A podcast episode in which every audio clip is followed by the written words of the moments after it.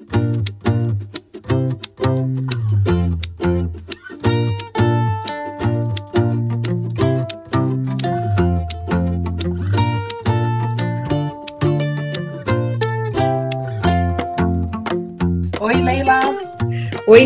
e sejam muito bem-vindos ao podcast Parentalidades.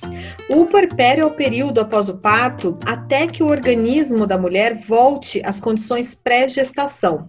Ele começa com a saída da placenta e termina com a primeira ovulação, que será seguida de menstruação. A sua duração costuma variar, especialmente por conta da amamentação, já que ela bloqueia a ovulação. Assim, nas mulheres que amamentam, tem um puerpério mais duradouro.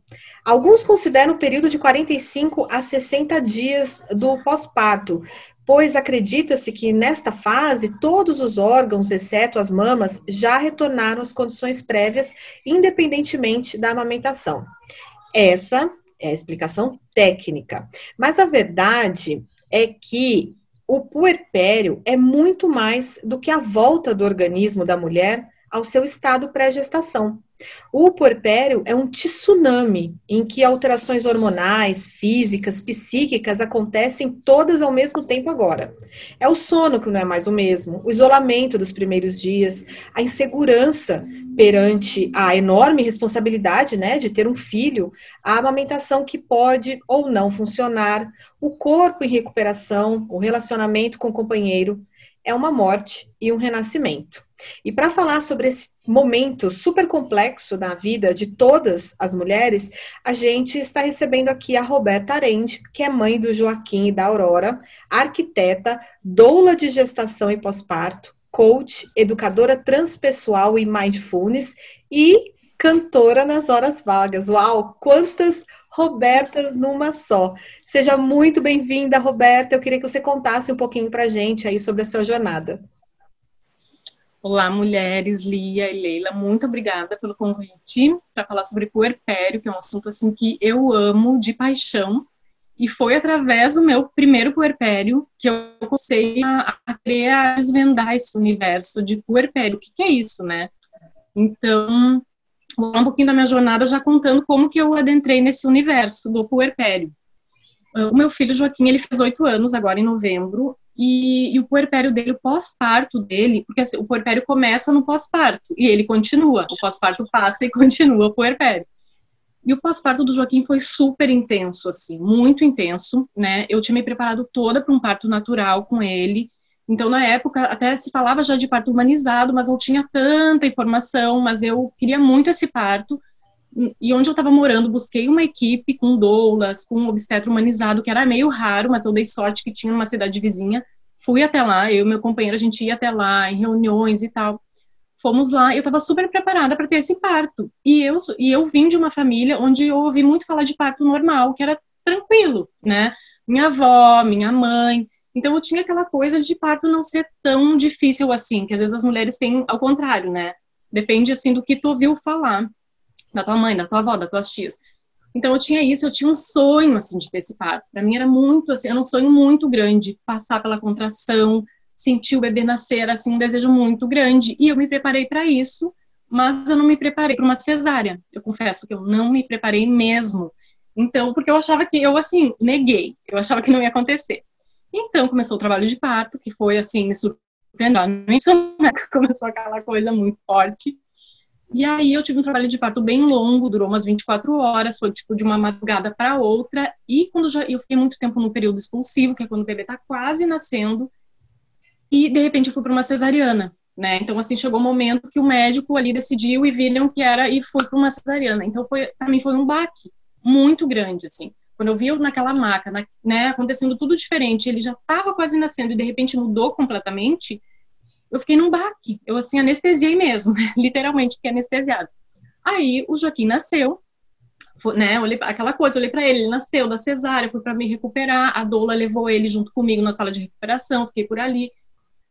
Só que eu, eu demorei para aceitar essa cesárea, para entender também. Eu fiquei ali no parto. Eu fiquei muito tempo ali no parto. Então esse pós-parto para mim foi assim, eu digo que foi um rasgo assim na minha alma, me rasgou assim, chegou chegando. E aí eu tive um baby blues muito forte. que o baby blues é esse assim de 15 a 30 dias mais ou menos, onde a mulher fica os hormônios, eles ficam desregulados, então de, até quando é um parto também normal, tem aquela taxa de ocitocina, né, muito alta depois, vai tudo baixando e vai ali a amamentação e tal. E eu tive muito forte esse baby blues, assim, muito forte mesmo, assim, de chorar todos os dias, de ficar, né, muito. Eu me desestabilizei, né? E ali eu tive esse contato depois que eu fui, né, elaborar, foi um contato muito forte com a minha criança interior. E eu tive esse apoio, né, dessa equipe que tinham essas doulas, que tinham consultoras de amamentação, e elas me apoiaram muito. Eu não tinha família por perto, nem família do meu companheiro. Então, assim, quando eu vi essas mulheres indo na minha casa, me ajudando, porque eu também tive dificuldade na amamentação, a Joaquim não pegava o peito e aquela coisa, tipo, botaram um bico de silicone e eu já chorava, meu Deus, meu parto não aconteceu, agora esse bico, sabe? Eu tava assim, o que, que é isso? E elas vinham na minha casa me ajudar e ajudavam meu companheiro também. E aquilo me tocou de uma maneira que me ajudou tanto que depois eu falei, nossa, eu, eu acho que isso é fundamental para todas as mulheres, independentemente do pós-parto, se, né, como está sendo, mas tu saber que tu tem um apoio, saber que tem alguém que tu pode contar. E eram mulheres que eu não conhecia, não tinha intimidade, mas elas assim, uh, se, né, tu vê aquela preocupação, aquele acolhimento, então assim foi muito importante esse apoio. E foi por, pelo apoio que eu tive também que eu consegui separar toda a minha esse meu choro, luto do, do não parto, com esse amor que eu tive pelo meu filho. Então eu consegui criar um vínculo muito bom com ele apesar do que eu estava vivendo. Né? Eu consegui separar, inclusive, conversar com meu bebê, muito pelo apoio. Então, elas me apoiavam e apoiavam meu companheiro para ele me apoiar. E assim, ó, isso foi maravilhoso para mim. E aí, depois de um tempo, um ano, um ano e meio, eu comecei a estudar sobre puerpério. Que quando eu estava passando por isso, eu não sabia o que, que era isso. Ninguém falava, né, de puerpério. Eu sabia que tinha depressão pós-parto, daí baby blues eu fiquei sabendo ali que eu estava tendo, né? Daí eu fiquei com medo de ter uma depressão pós-parto também. Eu lembro que eu tinha essa consciência, nossa, será que eu vou cair numa depressão pós-parto? Porque eu também já uh, já vivenciei, já convivi com pessoas que tiveram depressão, né? Já tem um histórico da minha família. Eu ficava assim, nossa, será que eu vou ter? Então, assim, eu vejo que é bem delicado esse momento e muitas vezes tem aquela coisa do, ah, a mulher tem um bebezinho, ai, olha um bebezinho com a mulher, dá aquela sensação de que é tudo muito pleno, que é só muito legal né? E tem os dois lados, né? É os dois lados de uma vida real. E daí cada mulher vai vivenciar o seu pós-parto, o seu puerpério, a sua maternidade da sua maneira. Mas foi é, isso Roberta, assim, que me fez despertar. Desculpa, te interrompi. É, mas, Roberta, seja bem-vinda. Eu muito me identifiquei com a sua fala, porque eu tive uma história muito, muito parecida. É, também, eu sou filha única, nasci de parto normal, então para mim, é, minha mãe me teve de parto normal, eu não teria minha filha de parto normal, não teria outra outra é, via de parto possível. E também passei, tive uma, uma gravidez super tranquila e sem nenhuma intercorrência. E para mim era muito óbvio que eu ia ter um parto normal. É, comecei a sentir contração lá pela. É, ela nasceu, acho que dois dias antes de, eu completar 40 semanas, né? E aí comecei a sentir contração e também tive um, um, um, trabalho de parto longo, foram mais de 12 horas. Cheguei no expulsivo, foram 10 centímetros de dilatação, passei por tudo, cheguei no expulsivo, fiquei uma hora no expulsivo e fui para cesárea. E aí, quando me deram a notícia da cesárea, também para mim caiu como uma bomba, porque era uma coisa para a qual eu não tinha me preparado de jeito nenhum, como você, assim. Então, eu me identifiquei muito com a sua fala, porque de fato a gente precisa viver o luto depois desse parto que não, quer dizer, que aconteceu, mas não aconteceu da forma que a gente esperava, né? E eu também tive, passei muitos meses elaborando é, esse meu, esse, esse parto. E, enfim, hoje em dia ela tem 11 anos, eu estou em paz com isso, mas é, foram longos períodos assim de, de, de, elaboração e do, de pensar por que, que não deu certo, por que, que quer dizer, não deu certo, deu certo, tá ali, nasceu maravilhosa, saudável, tá linda, né? Tá tudo bem. Mas por que que na nossa cabeça a gente fica, né, com não deu certo tal? É, E aí, quando eu tive, eu tive minha segunda filha, e foi de parto natural, normal, nasceu super rápido, e aí foi tudo histórias muito diferentes, né? De, de, dois, de, dois, de dois nascimentos muito diferentes.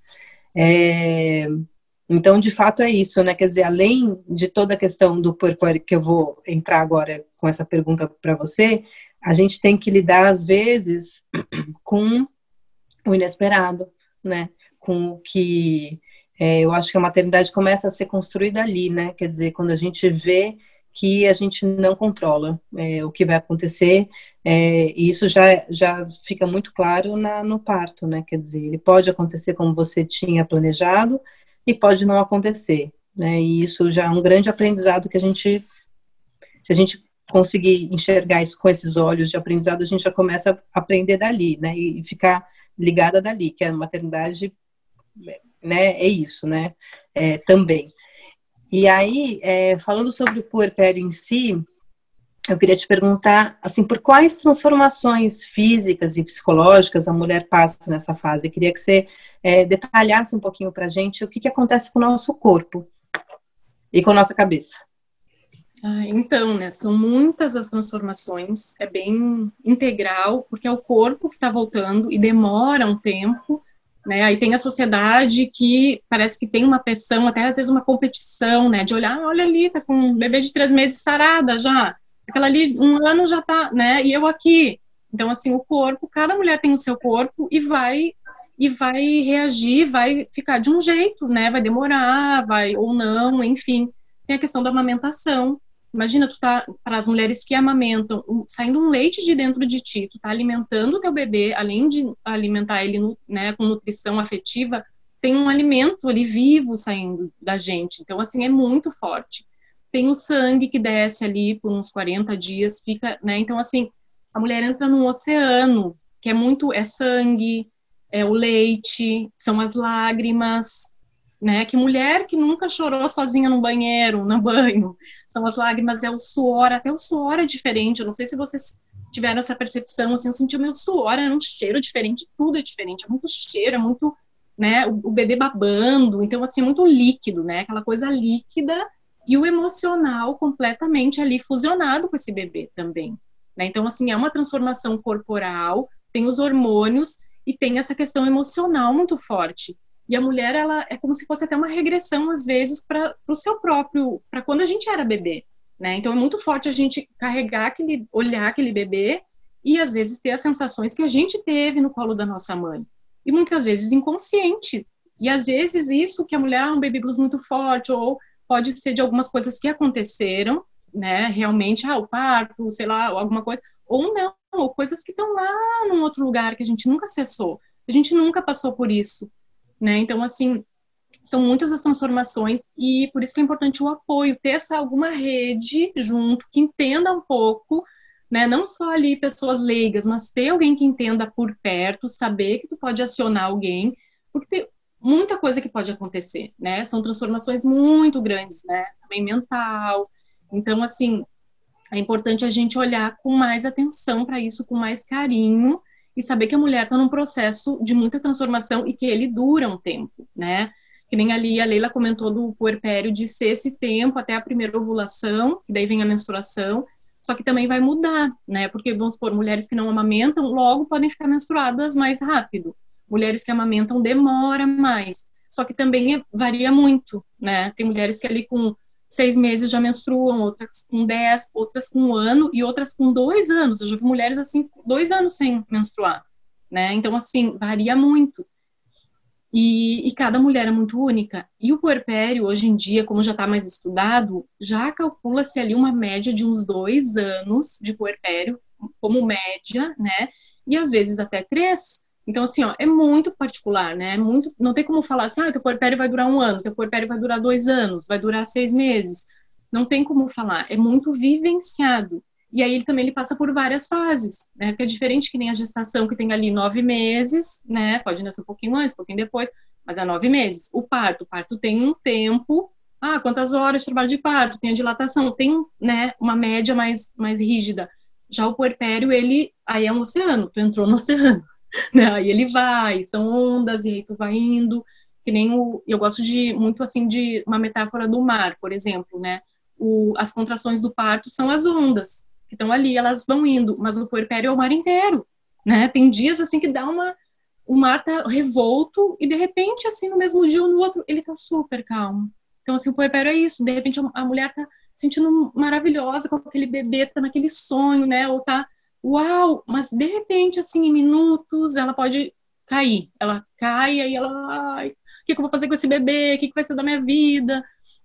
Então, assim, ele é o oceano inteiro, assim, né? Então, eu, por isso que eu gosto tanto de estudar isso, de olhar para isso e de falar sobre isso para informar as mulheres, para elas não negligenciarem o que está acontecendo, né? Não, ah, eu não posso sentir isso, ah, eu não posso estar tá assim, mas olha minha vizinha.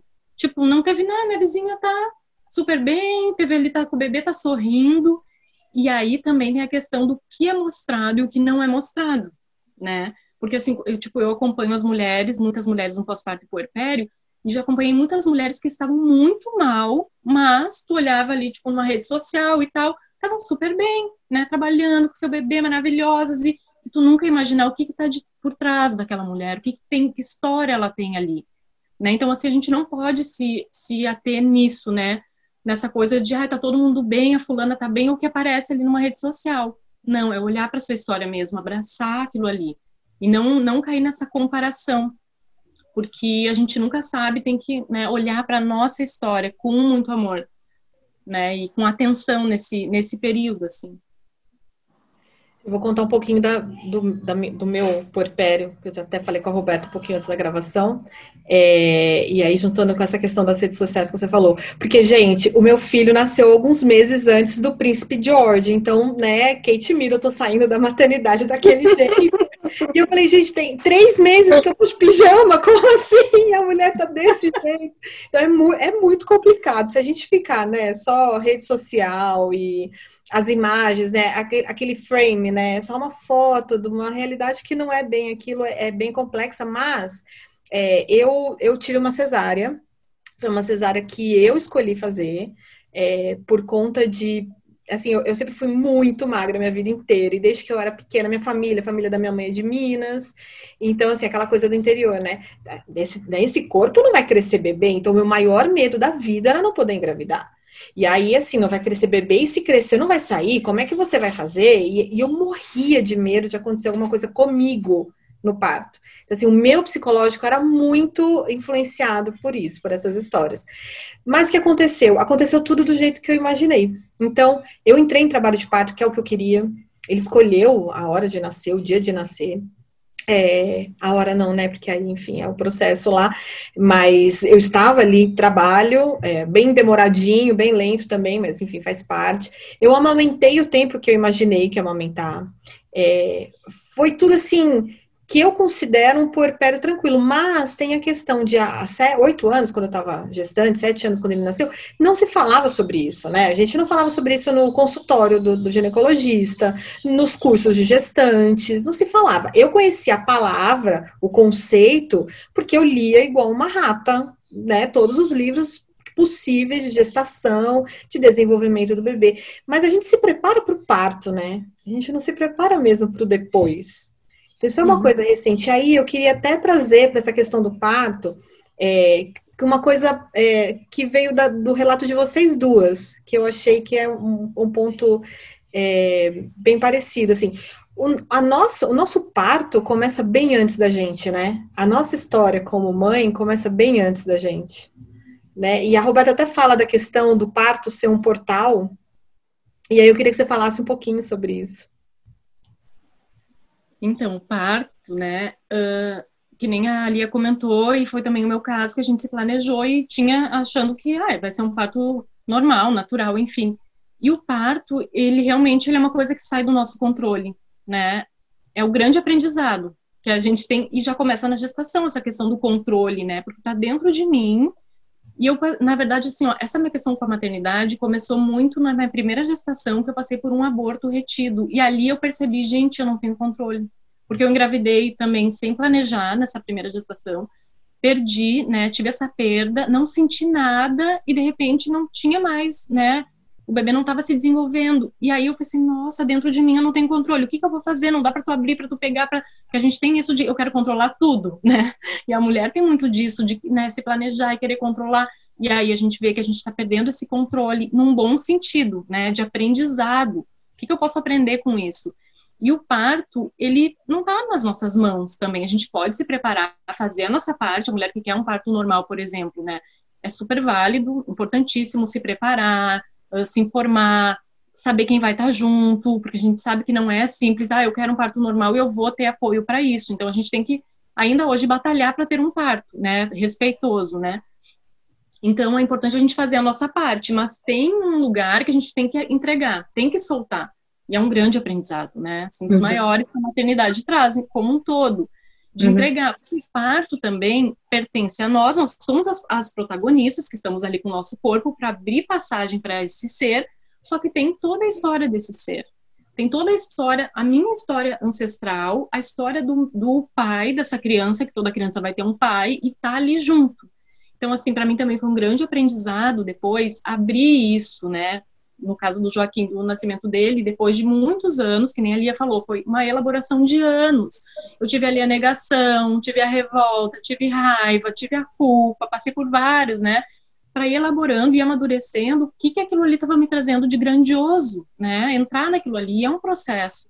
Né? E eu acho importante, se cada mulher puder elaborar o seu parto, independentemente da forma que ele foi, ver que o parto ele é riquíssimo, o que, que ele traz ali junto, né? Então, e aí tem isso, que o parto não é só nosso, tem a história desse ser, que às vezes a gente, né, não, não tem um filho ainda, ou, ah, eu, eu que tô aqui. Mas tem aquele serzinho ali, que depois que também ele nasce, a gente já vê que é, tem a questão da criança, pode ser completamente diferente do que eu idealizei, aí tem as questões de maternidade, né, maternidade encontro com a própria sombra e luz, que daí começa ali.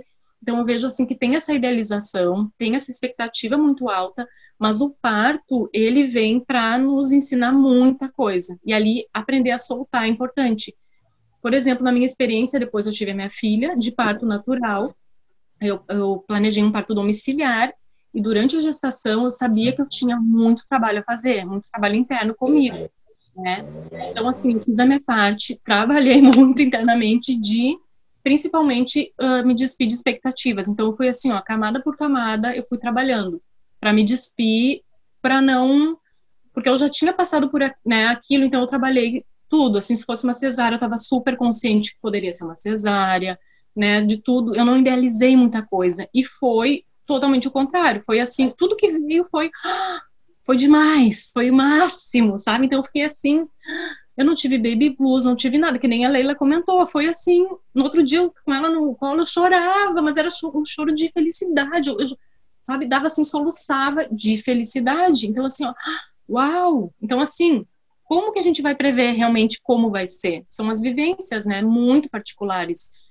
E aí esse parto, esse grande portal, né, que nem a Leila perguntou, porque são vários portais que também começam não só no parto, lá, muitas vezes antes da gestação, né? Tem mulheres, falando em portal, por exemplo, mulheres que têm visões ou acessam o seu filho antes de engravidar, ou já sabem o nome, sabe? Essas são muitos portais que a gente pode acessar, atravessar, e aí o puerpério é esse imenso, né? Aí é esse imenso que ele se abre, aí ele fica ali aderir, a gente vai daí. Né? Tem que ir, porque toda mulher que tem um bebê, ela vai passar por esse puerpério, né? É, mas é interessante o que você falou, assim, né, do... É claro que sua, no nascimento da sua segunda filha, você teve o, o, o parto que você é, queria e etc. E isso contribui bastante para, é, enfim, para o depois, né? É, no meu caso também, no final das contas, a minha segunda filha nasceu super rápido tal e, enfim, não foi do jeito que eu imaginei também, no sentido de que eu falei assim, ah, eu tinha feito um plano de parto e ia ser assim, ia, ia ter luz baixa, ia ter não sei o quê, eu ia pra sala de no Paranã, não foi nada disso. Eu tive ela na sala cuspida, assim, na sala de pré-parto. Minha médica não chegou, enfim, também, mas no, no, final das contas foi o que eu queria no sentido de ter vivido aquela a, a experiência do jeito que foi, né, sem anestesia e etc. Mas eu fico com a impressão, assim, né, é, para quem tem mais de um filho, que no primeiro puerpério você está muito ensimesmada é, e muito, né, você e aquela vida e aquele filho e, e, e, e isso é, contribui para que você fique ali naquele lugar, né? É, quando minha segunda filha nasceu, eu tive um puerpério muito diferente. É, e, e, claro, tem todas as questões hormonais e químicas envolvidas, que aí, né, eu não saberia dizer exatamente o que, o que foi diferente uma coisa da outra, mas é, você tem uma vida outra para tocar, que é do seu, do seu, do seu, do seu primeiro filho, né? E você, você sai de casa, e você leva e traz, e você pega o filho pequenininho, que na primeira vez você nem pensava em fazer isso às vezes, né? E bota na rua, porque você tem que ir, você tem que fazer, você tem que não sei o quê. Então, é, eu achei que esse segundo puerpério foi muito mais dinâmico.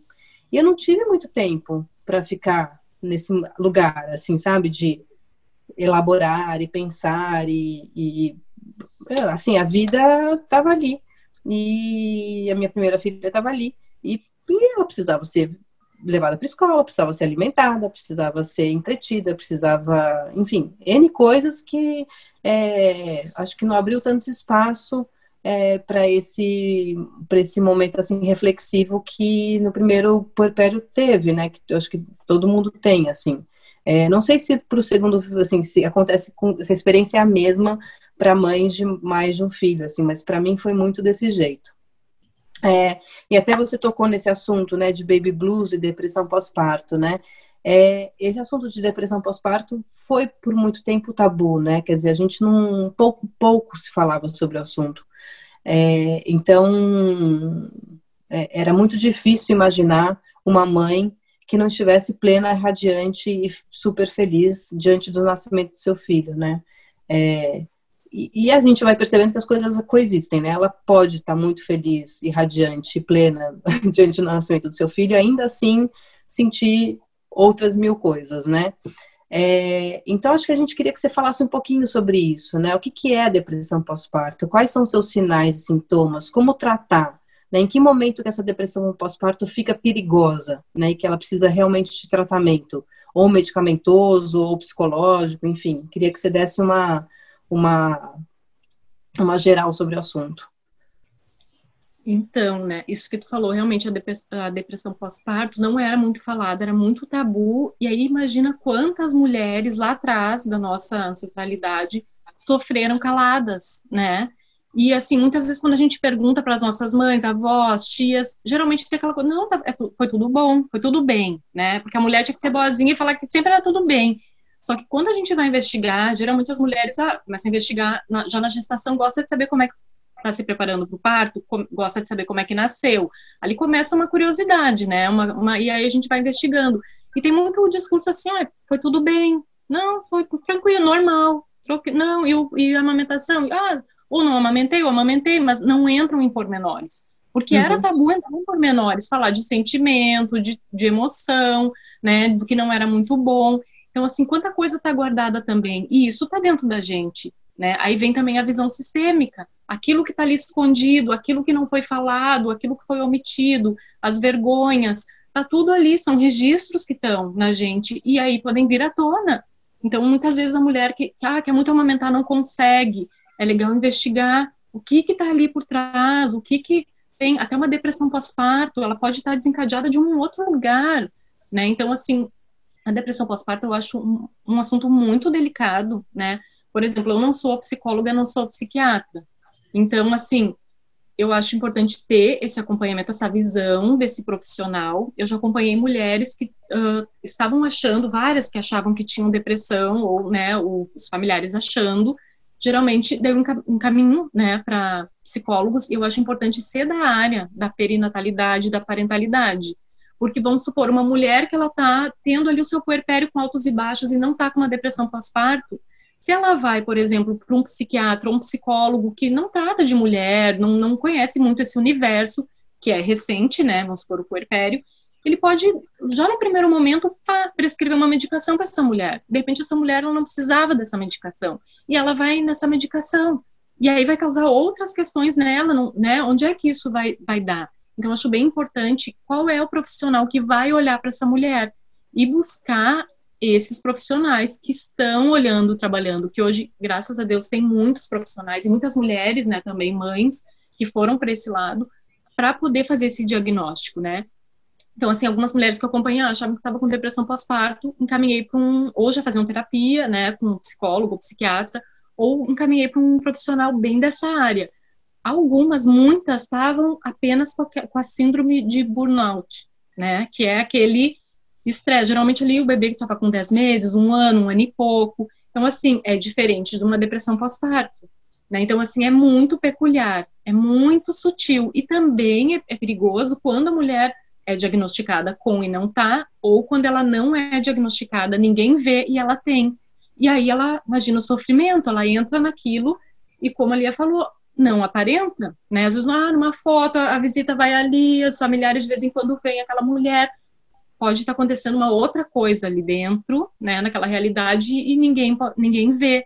Então, assim, por isso que é importante falar sobre isso e que a rede de apoio, que seria essa família, essas pessoas, né, o pessoal que está com essa mulher, eles têm que se informar também para ter essa sensibilidade de olhar para essa mulher. Nossa, tá demorando ali, baby blues 15 dias, 30, 40, mas ó, o bebê já tem meio ano, o bebê já tem um ano, um ano e meio, e essa mulher tá ali, tá num sofrimento, ela tá diferente, né? A pessoa, a mulher fica diferente, ela tá, como é que ela tá? Ela só tá em casa trancada, ela não quer sair, porque tem mulheres que querem se resguardar, que é super natural, quer, quer, né, querer se resguardar. Tem mulheres que quer, já o bebê já querem um monte de visita, já querem sair.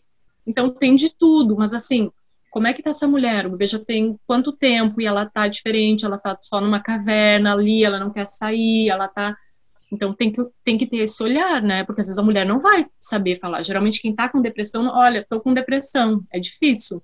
Uhum. Quem, quem acha que tá, geralmente não tá, uhum. né? Então, assim, vai ter que ser o olhar das, das pessoas que estão em volta dessa mulher. Porque às vezes tem essa solidão, a mulher vai ficar sozinha ali. Quem que tá olhando para ela?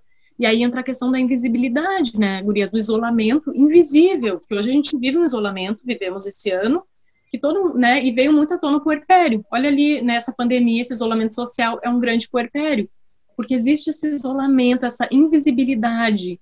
Aí a mulher, às vezes, quando começa a sair, que, e acontece muito uma dificuldade de sair com o bebê as primeiras vezes, ah, como é que vai ser? Meu bebê vai chorar, o lugar que eu vou ir com esse meu bebê, como é que vai ser no carro, a dirigir com o bebê junto, ou levar no carrinho. Então, assim, são muitas primeiras vezes que essa mulher vai passar, principalmente quando é o primeiro filho, né, que ali até comentou aqui. Então, assim, pode rolar uma insegurança e de repente a mulher não tem um apoio, não tem com quem conversar, com quem trocar, ela pode se fechando, pode se fechando, né? Por isso que é importante a, a rede de apoio e conversar com outras mulheres que estão passando por isso para tu ter um lugar seguro, né? Eu acho que é importante a mulher ter um lugar seguro para falar. Não precisa anunciar em rede social, não precisa, né, abrir a tua vida, mas assim ter se, né, esse lugar seguro. Pode ser um grupo de mulheres, pode ser uma, uma doula, uma profissional, enfim, uma terapeuta ou até uma amiga, ter lugar seguro para gente, a gente poder se expressar, né? Porque daí vai ficando trancado, tem a questão emocional, a mulher não vai falando, vai se bloqueando, aí pode virar realmente uma depressão pós-parto, né? Eu sinto que esse, uhum. esse turbilhão emocional do início, se for muito abafado, muito trancado, aí pode virar uma coisa pior depois.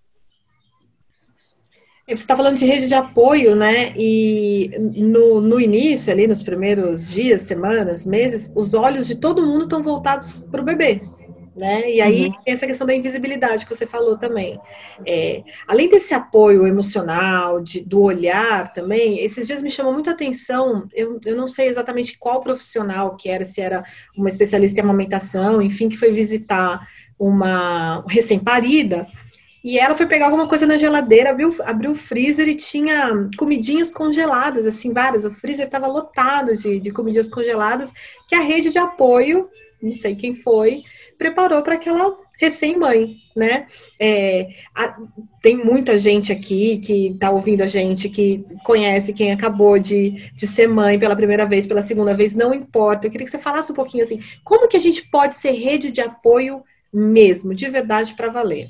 E uma coisa, Roberta, que você falou no, na sua fala é, inicial, é, do apoiar o companheiro, para que ele possa apoiar a, a mãe, né? Queria que você falasse também sobre isso, por favor. Ah, bem importante. Isso do companheiro, porque assim, quando a mulher tem o companheiro do lado, algumas não têm, aí tem que buscar uma outra rede de apoio, né? Esperamos que tenham pessoas apoiando essa mulher. Mas quando a mulher tem um companheiro do lado, é importante que o companheiro seja o suporte dessa mulher, né? Claro, auxilie com o bebê, com o que eles quiserem, enfim, mas a mulher tem que estar muito bem amparada.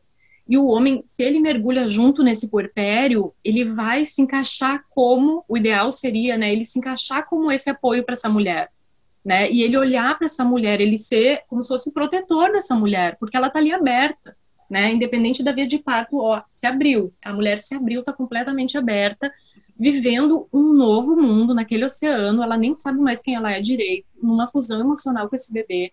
Então, assim, mil coisas acontecendo, tem amamentação, uh, conseguiu, não conseguiu, quer, não quer, é muita coisa. A questão profissional da mulher, enfim, né, mil coisas ali acontecendo. E se esse homem, se esse companheiro ou a companheira também estiver junto, olhando para essa mulher, tudo fica bem mais leve. Isso é uma grande, né, um grande apoio que a mulher vai ter e o homem consegue, acho que, entrar nessa, nessa dinâmica que é bem turbulenta, né? Pode, o relacionamento ele vai passar por mudanças com a chegada de um filho, isso é inevitável. Mas assim, como que vai, como que vão lidar com isso? Como que o casal vai lidar com isso, né? Então vejo que a rede de apoio ela pode ajudar esse homem, até vamos supor uma mulher que está com baby blues ou está com uma, né, com ali uma sinais de depressão, acho que tem que ter muito apoio para esse para esse homem que está ali com essa mulher. E a rede de apoio, que nem falou, mais ampla, assim, de poder auxiliar nisso, né? Uh, de repente, uma comida, uma limpeza da casa, fazer, se a mulher já tem um outro filho, ir lá e fazer, fazer companhia e brincar com essa criança, com outro filho, que ela tá ali com o bebê, ou de repente, daí tem que ver a intimidade que, as pessoas têm da rede de apoio, né? De ficar com o bebê um pouco para a mãe tomar um banho, de chamar para dar uma saída, porque às vezes a mulher chama para dar uma saída mas a mulher ela não quer ir até o lugar, ela quer que alguém pegue ela, enfim. Então assim, essas pessoas mais íntimas poderem uh, acessar essa mulher, ver o que que ela perguntar para ela, perguntar, porque às vezes tem que perguntar, né? O que que eu posso te ajudar? Como eu posso te ajudar? Porque a mulher no puerpério, a gente acaba se perdendo de si mesma e também já nem sabe mais o que quer, né? Uh, muitas vezes tem a questão assim, ah, falando de relacionamento, ah, eu tô com conflito com meu companheiro porque ele não entende e tal, mas a mulher tá num, num processo tão intenso ou meio perdida que ela não sabe nem comunicar, nem falar o que ela tá sentindo, o que ela quer, qual é a necessidade dela. Então, assim, são novas necessidades que antes, de repente, ela nunca pensaria que seria uma necessidade para a vida dela, uma prioridade, mas agora é e mudou e a gente demora para assimilar, né? O que, que mudou, o que, que eu sou agora, qual é a minha necessidade. E fora que o bebê vai mudando tão rápido também, a gente, para acompanhar aquilo, né, é muita coisa. Então, acho que é importante essa rede ter esse olhar sensível e a gente, como mulher, a mulher que está no puerpério, poder uh, se expressar, né? Aprender a se expressar. E, primeiramente, o básico, assim, o que, que eu estou sentindo, né? E que necessidade, aí vem muita comunicação não violenta que ajuda. E não ajuda tanto na, eu, eu vejo assim, ó, não ajuda tanto até no, na relação, mas ajuda a mulher, né? O que, que eu tô sentindo? Por que que eu tô sentindo isso? Aí tu consegue começar a nomear. Olha, eu tô me sentindo triste porque, vamos supor, no companheiro, tu tá chegando muito tarde do trabalho, ou porque tu não tá começar a nomear. Qual é a necessidade que eu tenho por trás? Descansar. Qual é a necessidade? Ficar um tempo sozinha qual a necessidade que alguém fique também com o bebê. Então, cada mulher vai ter a sua necessidade, né, muito única, porque para uma mulher pode uma coisa faz sentido, para outra de repente já não faz.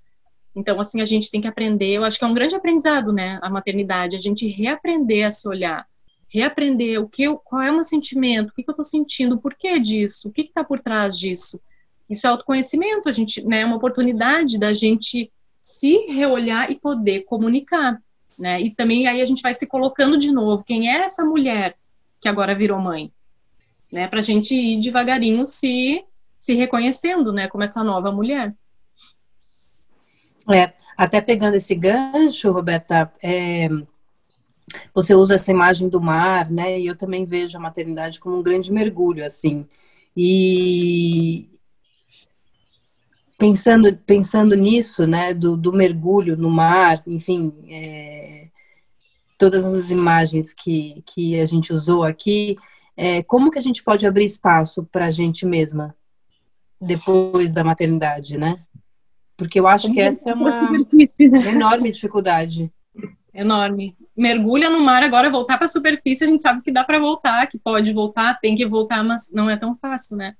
É. Então, e esse tempo de volta à superfície também varia muito, né? De mulher para mulher. Tem mulher que é isso, de repente cumpre a licença maternidade, já volta para o trabalho, já está super bem, está assim resolvida com essa questão.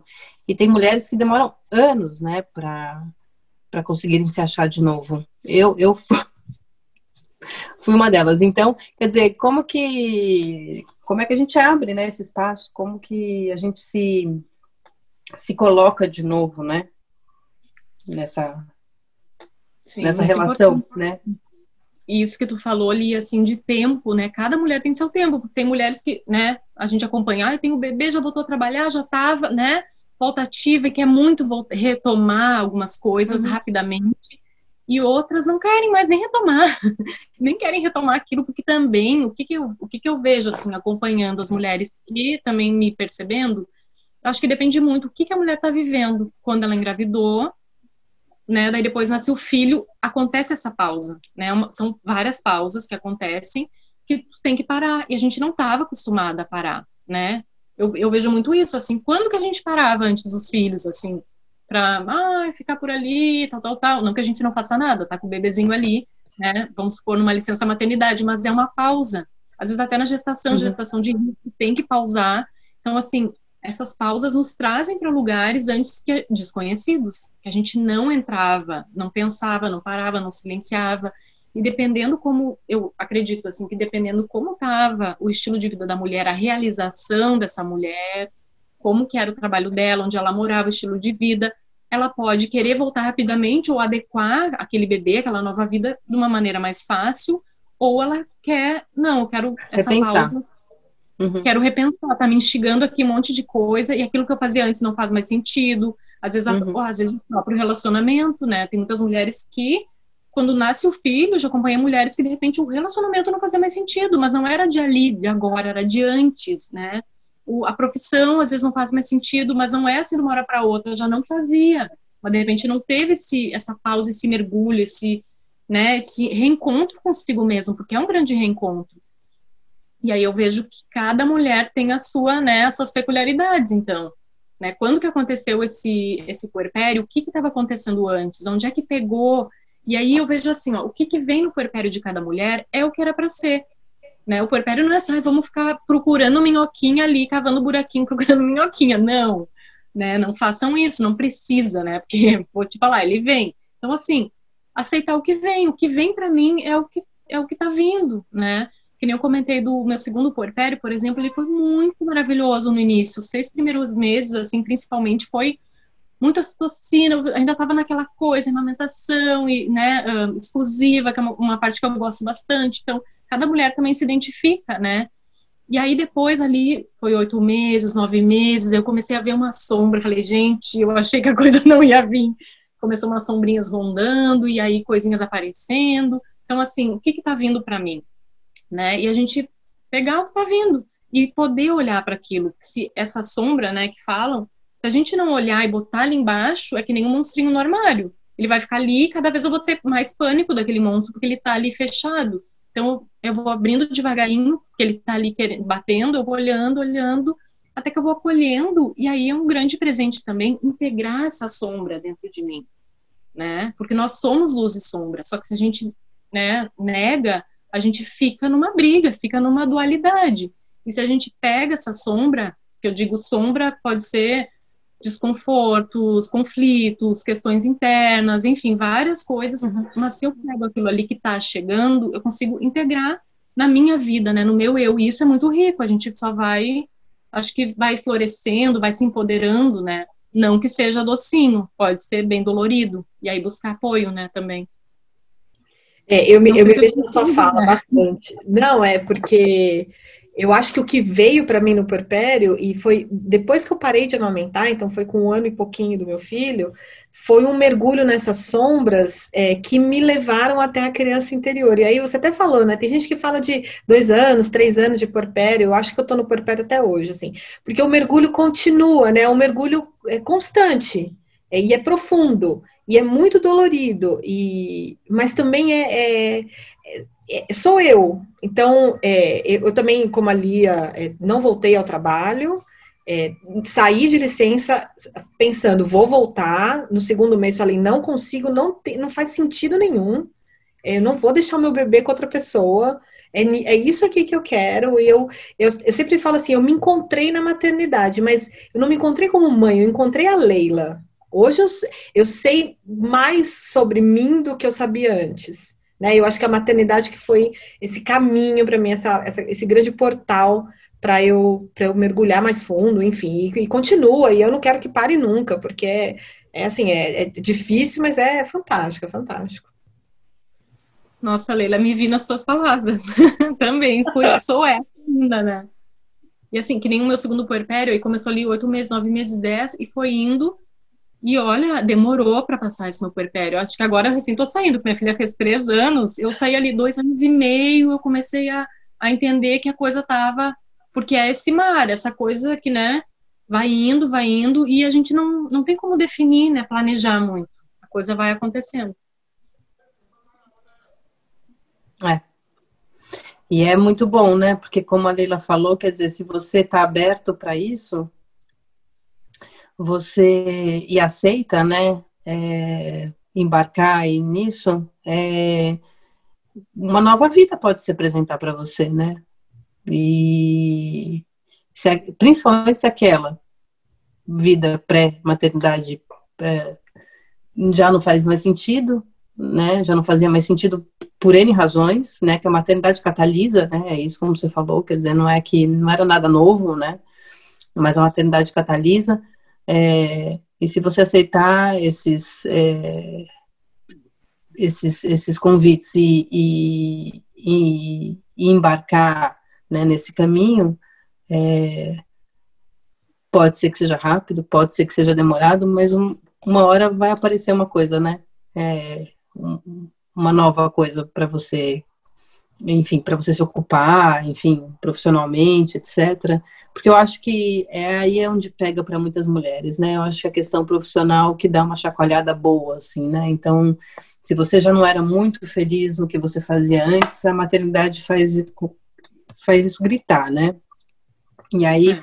não faz entre você voltar para uma coisa que não te fazia muito feliz e deixar o seu bebê, assim, é, é, é um jogo muito é muito desequilibrado, né? Assim, você você pende, obviamente, para um lado do bebê, né? Num, ali, naquela vida de antes, não tem nada ali que te, que te chame de volta, que te atrai de volta, né? A não ser que é isso, como você falou, de repente você era super feliz na sua vida e estava super bem resolvida e amava e tal, e quer mais é voltar, né?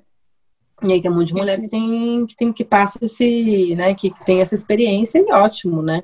É, mas tem outras para porque a maternidade é de fato um, um divisor de águas, né?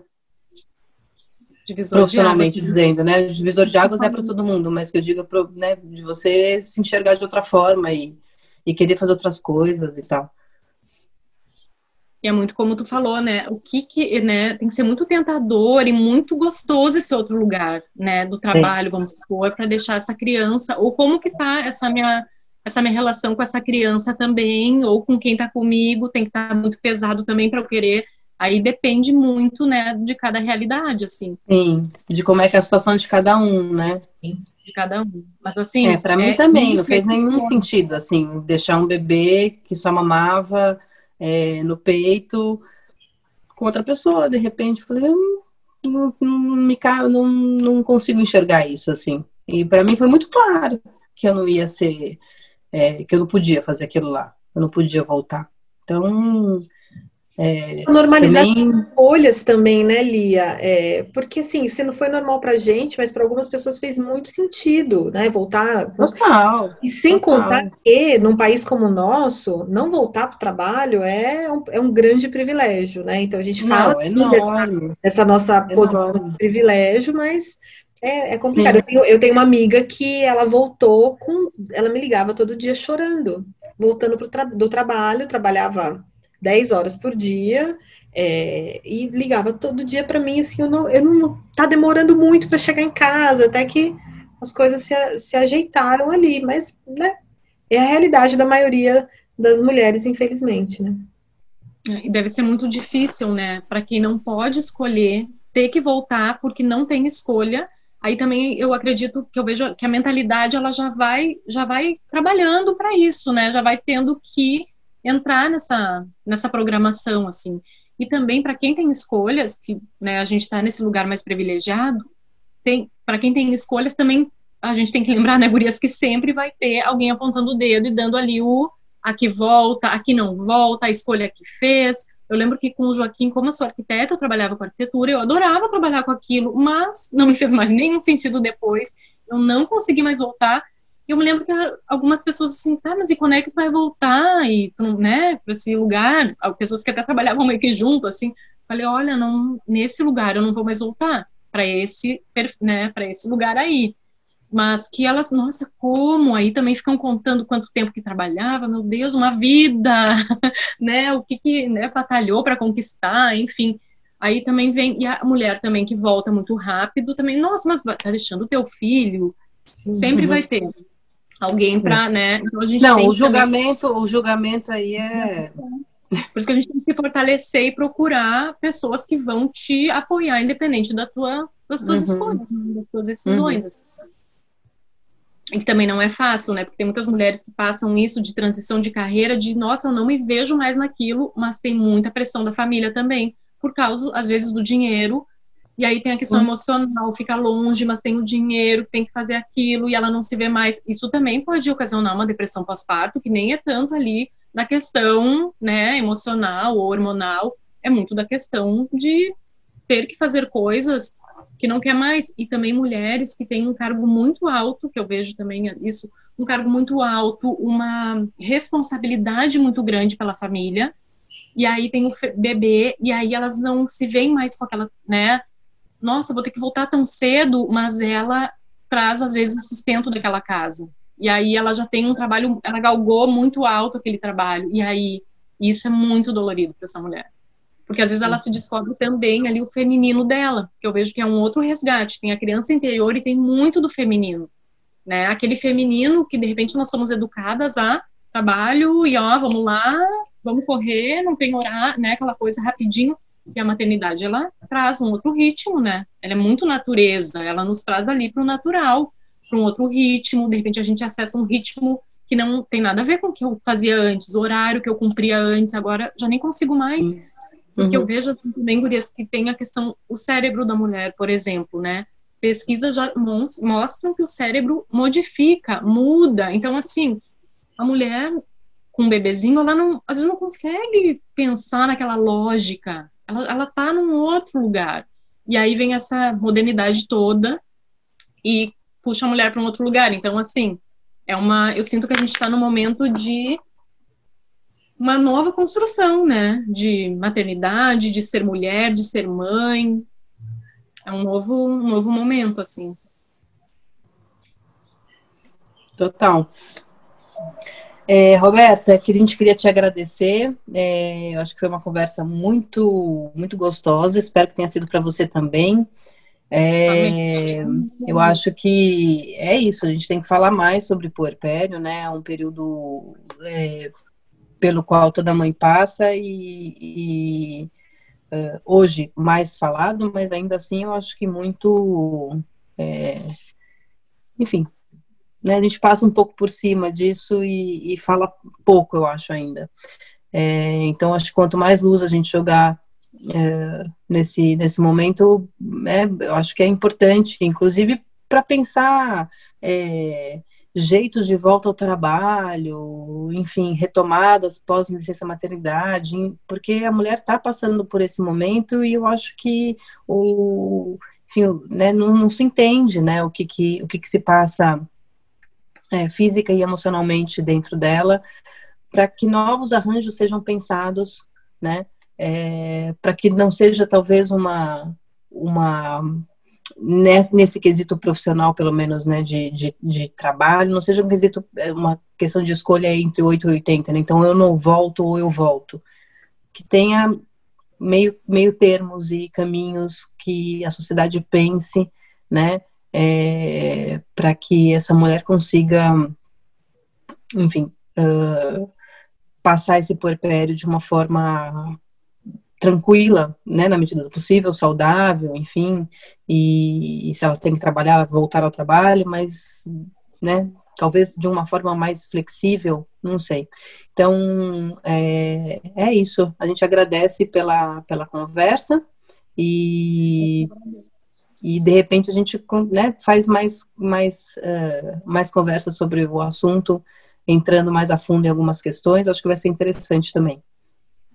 Roberta, também queria te agradecer, é, dizer para você que ouviu, que quer saber mais sobre o trabalho da Roberta, sobre o apoio que ela dá para gestantes, para recém-paridas, recém-mães, a gente vai colocar na descrição do podcast o, o, perfil dela no Instagram.